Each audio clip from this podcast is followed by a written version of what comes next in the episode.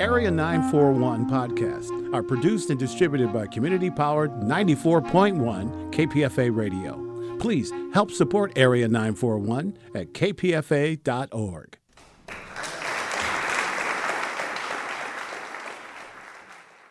I'm Richard Wolinsky. This is KPFA's Bay Area Theater Podcast, featuring stage reviews along with extended versions of interviews heard on Arts Waves on Cover to Cover.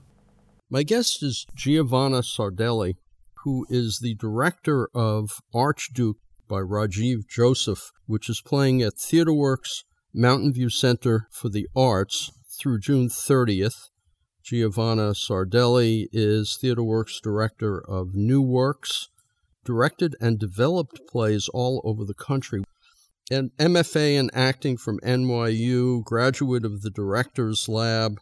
You said you were born and raised in Las Vegas and came to New York to NYU, which means that there was a lot of theater, though not quite New York theater, in Vegas as you were growing up.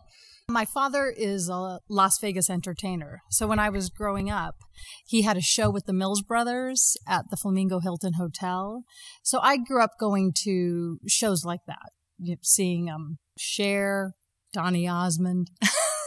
um, so I'm trying to think of all the biggies back then, but no theater. I had actually never really seen a play because even when we would travel to New York, we'd see musicals. And so when I was at UNLV and I was about to graduate, I realized the only play, professional play I had ever seen was one play when the acting company toured to UNLV.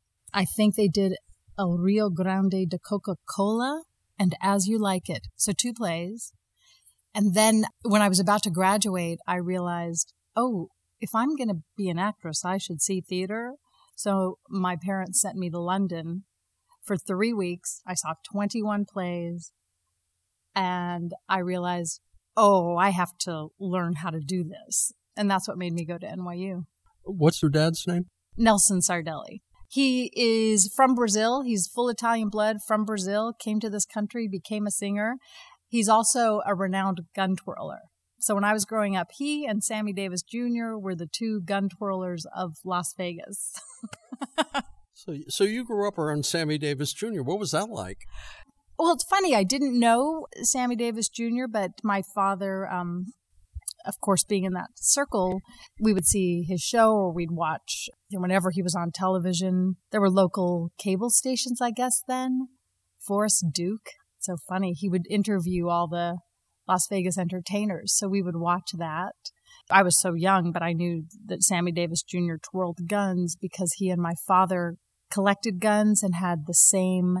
He was a jeweler, I think, but he would take a gun and then gold plated or silver plated and do amazing designs. And so often we would see the gun Sammy was going to get when we were picking up my dad's gun.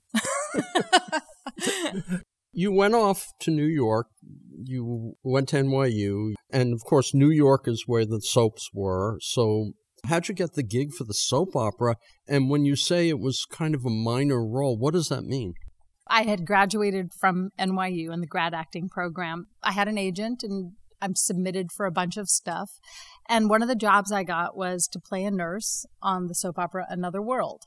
And because I could handle the medical dialogue, none of which I remember now, and because I was great at faking things like a surgery, they just kept hiring me it was hilarious. We had no medical training. The very first episode I did, I had to do a surgery and I just kept clipping things and wiping the doctor's brow. And at the end of the soap, when they called cut, the doctor walked away, the actor walked away, and I had clipped his entire costume to the patient.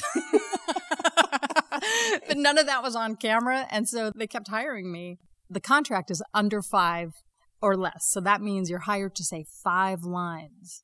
But I became a master of the comma, so I could make my lines longer. like what? What was what was a, uh, an example of one of those lines that you extended out? I would have to say things like, um, "Doctor, your wife called." But before you take that call, you should probably check on the patient in room 272. So that would become one line by adding the but. and then that way, if I did an improvisation of one line, they could keep it. Did you actually have a name? Did your character? Well, I advanced. I was named Claire. So I was Nurse Claire. But as my family likes to tease me, I never advanced to having a last name. so, and I did that for five years. I worked two to three days a week sometimes. So I worked as much as any player. And I got so lazy too. When I first started working, you know, you did hair and makeup, and I was the beautiful, back then, the beautiful, sexy nurse. That's what I was hired to be. And about two years later, the producer called me in her office because I was wearing scrubs, I wasn't wearing makeup, and my hair was in a ponytail. and she said, You know, you don't really work at a hospital, right? There are seven million people tuning in, and you should probably do your hair and makeup. That's a great day job. It was a fantastic day job. What was great about it was I learned pretty early on that I was not going to cut it as an actress because the business of acting made zero sense to me. I really was not a great auditioner. I thought the business is, I still think it's kind of strange and cruel to actors. And so it allowed me to be part of something I loved. It allowed me to do other things like train in martial arts and do plays off off Broadway, meaningful plays where you made no money and very few people saw them, but you still felt like you were doing something. And so I think it helped me in many ways, but it also probably prolonged me making any other life decision for a long time. What prompted you to think about the director's lab and becoming a director? I knew that I loved theater. I love this form of storytelling, and I was well trained. What I would do as an actress was I would show up and I would be inevitably very bored on stage because I had, you know, a small part or a supporting role. And so I started looking at when the lights were coming on and why people were wearing the costumes they were wearing. At the time, Zelda Fichandler, who ran NYU and who's responsible in large part for the regional theater movement, had started a director's lab at NYU. And so she would invite former actors, the we had to have our MFA from the program, back, three of us a year for free to study directing. And I went into her office and I was crying because I didn't know what I would do with my life and I was, you know, lamenting everything and she looked at me and said, "Well, darling, you're a director." And it was it was like being anointed to have this goddess of the American theater just say, You're a director. And by the way, come and train for one year in a program and become a director. It, it changed my life because for whatever reason, the business of directing made sense to me. Was that during the latter stages of Another World then? I was done with Another World and had done a stint as a magician's assistant. I spent one year in Las Vegas being a magician's assistant to the Pendragons, while I figured out what I wanted to do with my life. And I think how lucky am I that I'm from Las Vegas and could have a strange, amazing job like that. Let me think about my life. So they cut you in half. You know what's sad? Because they were a husband and wife team, oh, I never got cut in half. I handed off the swords in very dramatic ways and had to catch the rings and do things like that. During these days, we talk about the Me Too movement. It sounds to me, given your looks, given where you were, that you had to deal with that in ways that a lot of actresses I've spoken with have not. Well, it's funny. I mean, growing up in Las Vegas, you learn very early to decide what kind of woman you're going to be and how you're going to let men treat you. And also my family. I mean, I have a fiery Italian father and I have a mother, had a mother with the soul of Atticus Finch and just a sense of justice that was clear and purposeful. So I was never shy in setting a boundary and never shy in saying what I will and will not do. And I think what a lot of people didn't realize, and I didn't realize either actually until it was made clear in other ways, that the the other side of the Me Too movement was if you were a woman who very clearly said, We're not going to have any of that, doors closed also. So it was a very interesting thing to learn. But I'm okay with those doors that closed. Because it took you to the, in this new direction. Yes. Now we move on to Rajiv Joseph because yes. The very first play you directed, at least from what I found online, was Rajiv Joseph's very first play. Uh, did you run into him? Did you meet him? How did that happen? Because you've worked on many of his plays yeah. at this point before we get to Archduke. Well, I had directed, but nothing I would consider professionally. And then Teresa Rebeck, the renowned playwright, was a mentor for Rajiv at the theater, the Cherry Lane Mentor Project. And she knew my work from uh, another theater that we worked at. And so she paired us up. Teresa Rebeck said, Oh, I think you two would make a good pair. It's so funny. I didn't understand how directors got jobs. So when I met the producers and they said, Great, come back tomorrow and meet Rajiv, I thought I had the job. So I showed up the next day, met Rajiv. When he asked me what I thought of the play, instead of saying, I think it's great and I would love to work with you and blah, blah, blah, I said, Listen, I'm really confused about what happens here on page four. And you know, if we go to the ending and I just started working, you know, Rajiv and I had a great conversation, but 30 minutes later, the producer said, Well, thank you so much. And we have other people to meet and we'll let you know if you have the job. And I wanted to turn around and go, Wait, wait, I would do this differently. But I think to me, that speaks to Rajiv's character that he is all about the work. He loved that. He didn't need me to compliment him. He didn't need me to do anything but say, what's the story we're telling? So what what happened? You left and then got the call say come back? I got the call saying they had hired me, which I couldn't believe. And then we did that show which was so successful that it was moved up into the bigger theater. And then from there we were hired to work at Second Stage. So again, we moved to another level of off Broadway theater and we've been working ever since. So it's over a decade of work. All right. Is it pronounced dramaturg or dramaturge? Because I've heard both. I've heard both as well. Um, and I, I probably say dramaturg. So you're not listed as a dramaturg anywhere, but in essence, as the first time director, and particularly as a director of new works, your job is dramaturg, right? Yes. In part, it is. There are dramaturgs who look at plays uh, from a completely intellectual perspective. And I truly cannot do what they do. Not that I'm not intellectual, but I come from a family of storytellers. So I'm better at 3D story making. The minute I hear the play, the minute I meet the actors, Rajiv and I can talk about, well, what's the story you want to tell? Is this moment helping you tell that story? Is this moment in the way of the story? And when I understand that, I um, create a world that supports that and a world that reveals that. The themes can come alive in that way. So I am a dramaturg. And clearly, when I'm reading the play, I ask my questions. I ask, what's our job? What are we going to do here together? Does that include working on dialogue to get the actors' voices or the character voices right as well? I don't do any of the playwriting. That's all Rajiv. But I will sometimes um, from an acting perspective, I'll say, this character has been talking about this all this time, and now they suddenly switch. Wouldn't, doesn't it feel like their concern would be, I will talk? But I never playwright, not with him. He doesn't need it. He's pretty good, that guy. Giovanna Sardelli. Rajiv Joseph's best known play is Bengal Tiger at the Baghdad Zoo. And while you didn't actually direct it at the end, you worked with him at the beginning. Is that correct? Oh, yeah. We worked on that play for um, two years together. We did a college workshop of it that was really fascinating. And then we did um, a workshop in New York.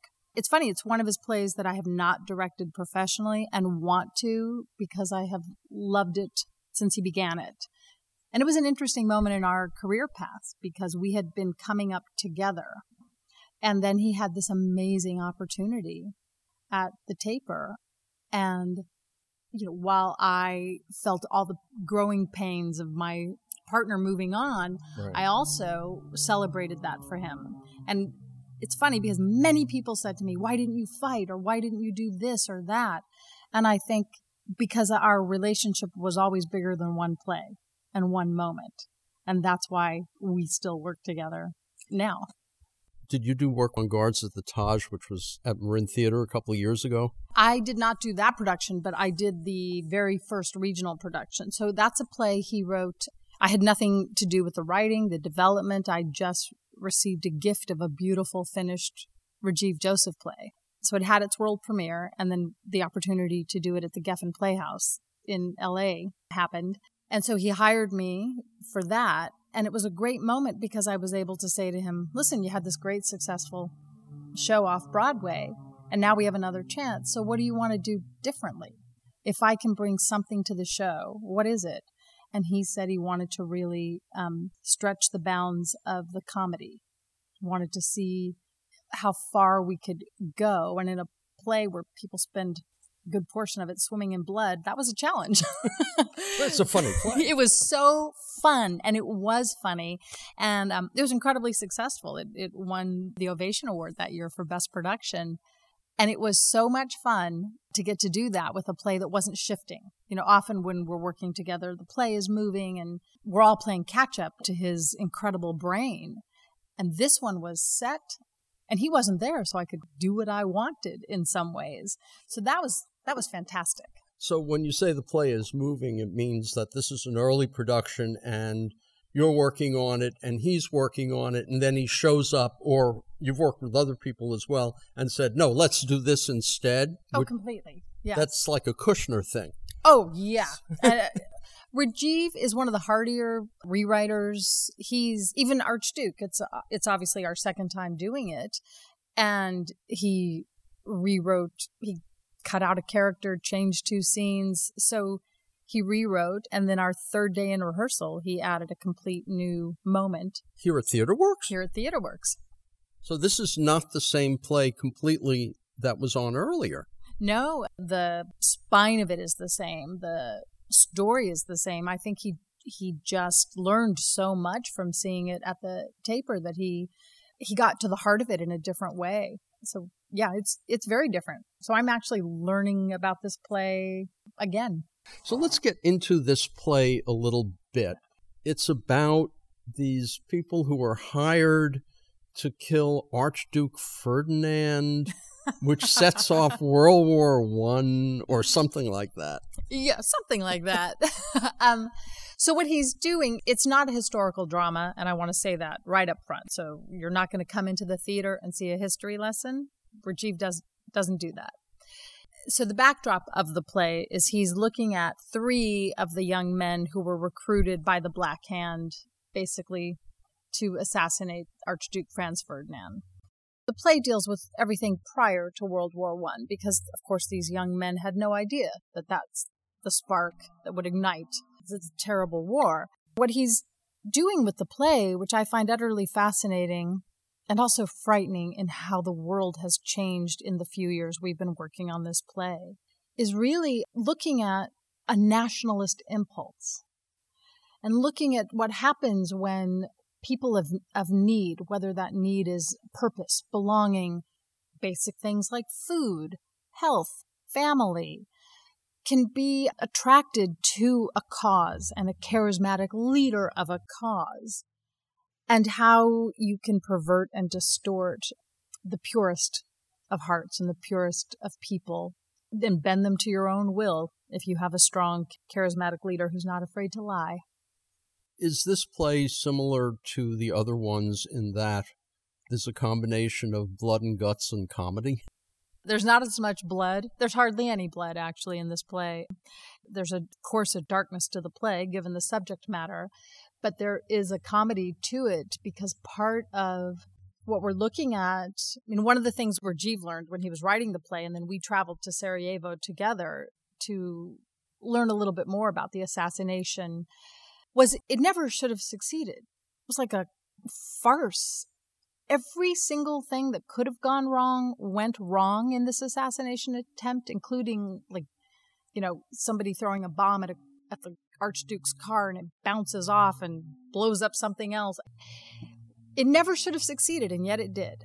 From what I'm learning about history, the farce of history, whether it be something like Trump getting to be president, the farce, you can't top it no matter what you do. And of yep. course, now we're living in completely farcical times. So in October of 2016, Rajiv had an opportunity to go to Moscow and work on a play, and I went with with him so that we could then go from Moscow to Belgrade to Sarajevo and learn about um, the world in which these young men grew up and how they lived and speak to people. And while we were in Moscow, the Hollywood Access tape broke. Now, nobody, n- none of the um, Russians we were with were speaking politics, but all the Americans we were traveling with, the feeling in that moment was that clown is never going to be president now. I think Lin Manuel saying ain't never going to be president now on Saturday Night Live. And there was a confidence in what the future of America might look like. We went to Sarajevo and we took a tour. Um, we we show up in Sarajevo and it's raining, and we walk, of course, to the corner where the assassination um, took place. And we look across the street and advertised as something called the Assassination Tour. And so we said, well, we must sign up. and um, the next day we show up, and it's only the two of us and a young gentleman by the name of Riyad. And he spent five hours with us, walking us through Sarajevo, talking about the assassination, talking about more than that. But at one point, after he had detailed how the operation was supposed to handle, he turned to us and he said, I mean, it's like a farce, this thing. And I'll never forget, Rajiv and I had two conflicting emotions at the same time. One was we suddenly felt very confident in the fact that we were looking at this moment in history through the lens of dark comedy. And then we also thought, oh my God, underestimating people who are deemed ridiculous can have serious consequences. Hitler was deemed ridiculous too. So yeah. let's go back to then. At that point, where was Archduke in the development stage? He had been commissioned by Center Theater Group, so the Mark Taper Forum. So we knew we had this amazing world premiere. But the play he wrote for them initially was very dark and lyrical and beautiful and haunting. That's what they initially signed on for. And it was about the same subject. You know, kind of. It's very funny. It, it actually wasn't, but one of the characters was this young man who he was fa- fashioning after Gavrilo Princip. So he wrote this whole play. It was gorgeous, got him a commission and got him a production. And then he did what he always does, which he says, now I'm going to do another draft and turn it on its head. And that's where he thought, actually, the most interesting person in my play is this young man. And I'm going to turn it into a crazy farce. So then he did a workshop here. So he was part of TheatreWorks New Works Festival, where he undid his play, made it an uproarious comedy. And the audience, um, they responded really well. They laughed, but they questioned the why of it and what's deeper about it. And so that's part of the reason he did the trip was to dig into that question. So by the time we did the production at the taper, it had settled. And so it's, you know, it's not a farce in it by any stretch of the imagination. And it is now thoroughly political satire, dark comedy. The guards turned into farce. Right. Well, this has moments of that too. Because again, I think something he does so well is the foibles of humanity and and farce just comes from this a deep desire to achieve something that is simply beyond your means and capabilities. And I think uh, we're certainly watching young men deal with that in this play. Giovanna Sardelli, getting back to your role as director on something like this, I mean, I would assume it's a little bit easier in the fact that the play is set, but then it's not set. As a director, how does your role change when he does that? Does it change? I mean, essentially, it's the same job in that, again, what I'm hired to do and what I love to do is tell a story. What is the best way to tell the story? And so everything changes. So when he writes something, I usually understand why because it made the story better. I understand the need for the change. So my job just becomes folding that in and making sure every single player on the team understands the change, why the change, and that we move forward from there. So that's really what I do. And it's fun for me when it changes. I like that. It's very alive. Also on most of your work, since you are working on the very beginnings of plays, Yeah. that's more or less what you're doing anyway, is you're kind of rolling with the punches on a daily basis. Yeah. Yeah, it's funny. I, I never thought I never thought of that because it's what I love to do. And my training as an actress at NYU, one of the cornerstones of our training was a games class. Was the idea of play, the idea of say yes, find out what happens, explore. And so that never left me, even though you know that's how I started as an actress. I want the room to be alive. I want there to be room for discovery. And if you if you make a discovery, I want that to have an impact on the play and the product. How do you deal with violence on stage? How do you mean in terms of communicating how Well- we're going to achieve it or Well, I mean, not merely how you're going to achieve it, but how it has to form some kind of element for the audience Yeah. where the audience is taken aback on some level by Yeah. the violence, yet at the same time, not too taken aback. Right. Well, that's always the balance. Again, I look at why the violence, how is the violence happening? Um, I love Tarantino. I am a fan of aggressive storytelling. One of the first jobs uh, I had as a director was Matthew Lopez's Whipping Man. And if you know that play, there's an amputation of a leg in the first scene. And it is also hilarious and dark. And when I was hired, um, the theater company said to me, listen, our audience can't handle a lot of blood. And I said, okay. And I still managed to scare the crap out of the audience because that was my job. And I did it with no blood because in that moment, you wanted everyone in that audience to feel the fear the character felt. That was essential.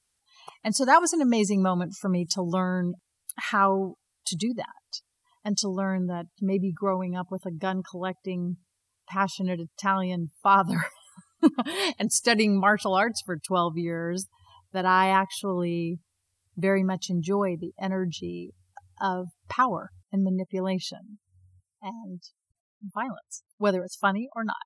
I would think growing up in Vegas and going to shows and being behind the scenes, particularly curiously in that role as the magician's assistant behind the scenes. I mean, theater is about artifice. Yes. I mean, when I've gone on stage sometimes on a set that looks unbelievably realistic, once you get there, it's not. And that's the same with actors. Yeah. That is the part I love. I love that we, every single person who walks into a theater agrees for at this uh, suspension of disbelief that we are going to pretend. That is what we have done as children. We are going to invest in a story and allow ourselves to be transported, which is why the fact that knowing the blood is not real, the violence is not real, it's only funny if you didn't see the funny coming or if you understand every step of the funny. That agreement with an audience is sacred to me and I we take it Rajiv and I take it incredibly seriously about which what are we asking of an audience in each moment and what are we giving an audience in each moment. I would think that comedy is harder than drama. Yes, it is. It is so funny. We rehearsed an entire scene. So we had an hour and a half of rehearsal, and we did in 15 minutes, we were able to um, touch the depth of despair these young men are feeling in one moment of the play. And then we spent 35 minutes on a moment of comedy that is going to last three seconds. And because when it was wrong, it wasn't funny, it wasn't anything. We all said it takes a skill. It's why I love working with clowns. It's why I love working with people who are well trained. If you can be a good clown, you can be a good actor. Well, look at the people from Pickle Family Circus. Right? But the other thing is that you really don't know until that first preview. oh, yeah. I mean, you use an audience to teach you are you telling the story you want to tell? And the thing about Rajiv that is different from other playwrights is I mean, there are some playwrights you work with where you know you need to get laughs, you know where those laughs fall. And with Rajiv, he, especially with this play, he's okay if no one ever laughs. There are moments, of course, where we hope people laugh, where we hope we provide a relief so they can laugh. But because his humor, again, is tinged with a dark truth, and he's not pushing it into a world like Guards of the Taj, where it's very overt. It can be dazzling, it can be charming, it can be many other things, while also dancing on the edge of comedy. Do you sometimes get, and this is more a general question, if you go back to a later performance, you sometimes get jokes that completely miss one night and then another night everybody's laughing hysterically? Very much. And actors always get better at finding the laughs. I won't get a laugh if we're going to have to get it in a cheap way. So there are times where we know we could get a laugh, we can instruct an audience, but I would rather fail nobly than achieve something, you know, with the equivalent of your hand under your armpit. Although, as I say that, there are a few moments in this play that do touch that. What's a cheap laugh? To me, a cheap laugh is one that wasn't really earned. So, I mean, there are different styles. There are ridiculous styles where you're laughing just because of the way people are slamming and coming in and out of doors. I don't think those are cheap because that is incredible skill. A cheap laugh is one you didn't earn, but if somebody is so skilled, they can um, either really serve it up to the audience. It's hard to describe without somebody being able to see you, but I was watching something on Broadway a little while ago, and I could tell that something that was supposed to be funny wasn't quite working. And at a certain point, uh, one of the actors kind of turned directly out front and made a gesture and like sent it up so that everyone they got the laughs. But I thought, oh, actually, you were supposed to get them two lines ago. So it's still a skill, and I still respected it. But I thought, oh, interesting. That that's what you mean by a cheap. A cheap laugh is you didn't really get it, but somebody's skilled enough to like wink at the audience and drag it out of them. In in this style, again, there are certain styles where that is all you're doing is winking at the audience, and though to me that's not cheap. That's honoring the style. But even so, I mean, from what I've seen, the best comedy is when people play it straight anyway. Yeah. When they don't mug. Yeah, exactly. Changing the subject, Rajiv Joseph is starting to work on a musical, I understand. Uh, have you done work on musicals? I have actually. When I began, I did a ton of work on musicals, and often I work at the graduate musical theater writing program at NYU, helping to develop new musicals. But as a director, I have not. It's very, I would love to. Uh, it's, I'm just usually so booked, and musicals take forever to develop. So I have a few. I have one uh, that I'm working on actually here at TheatreWorks that we've commissioned. Um, with the Kilbanes and the writer Lynn Rosen. They're creating a musical that I will direct here, and probably in a, I think it'll take about two years to develop that. We're we're commissioning them and supporting that play. Uh, it came out of um, our writers retreat, and so the next step will be that audiences get to see it in our New Works Festival, and then hopefully on our main stage, and then hopefully everywhere else. So what happens? Let me get this right. So a playwright comes along and they have a play. They don't have an idea for a play, they have a play. Right. And that's where you come in. You don't start before then. Here's what's interesting our writers' retreat at TheatreWorks is programming where we'll just take an idea. So Min Kahng, who did The Four Immigrants in American musical manga, showed up to us and said, Hey, here's a comic book. I'd like to make a musical. Can I? And uh, Leslie Martinson, uh, who was the director of that musical, had the good sense to say, sure. So we got on board from from idea to world premiere. So at times we will, and it, I do. I mean, um, Lynn Rosen, the playwright of the Untitled musical, brought me just an idea. I looked at her idea and I said, "The Kilbanes are a good partner for you." So we formed that partnership and then we've been working on it ever since. But again, I'm not writing. I'm I'm a sounding board for great ideas and moments and then playing on our feet. So you're not going to be a writer. What about directing film? Oh, I would love that. I got very, very lucky. And after we did Archduke at the Taper, one of the heads of development at MGM saw the show and happened to be a theater director himself. And so he was able to see what I had done in the show and invited me to um, trail a director on Handmaid's Tale. So last winter, I spent two months in Toronto on the set of Handmaid's Tale, essentially getting a mini degree in learning about filmmaking. And I can't wait to do it. I have been so booked with theater, but all I want to go do right now is make a film. Giovanna Sardelli, what have you got coming up after Archduke?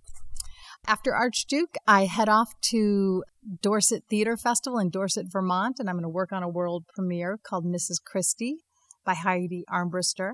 And then I'm back here in August for TheatreWorks New Works Festival, where we are presenting three brand new plays by three female playwrights and two brand new musicals. The festival is one of my favorite things we do here, and it's all new work all the time. So I hope people will check out our website and come to that. So I guess there's no chance that you'll be the next artistic director here because you got other things. you know what? I would love it. What a blessing, whoever the next artistic director is, that they get to come into a theater that is a stable, happy, wonderful place to work. Archduke by Rajiv Joseph is playing at TheatreWorks Mountain View Center for the Arts through June 30th. For more information, you can go to theatreworks.org.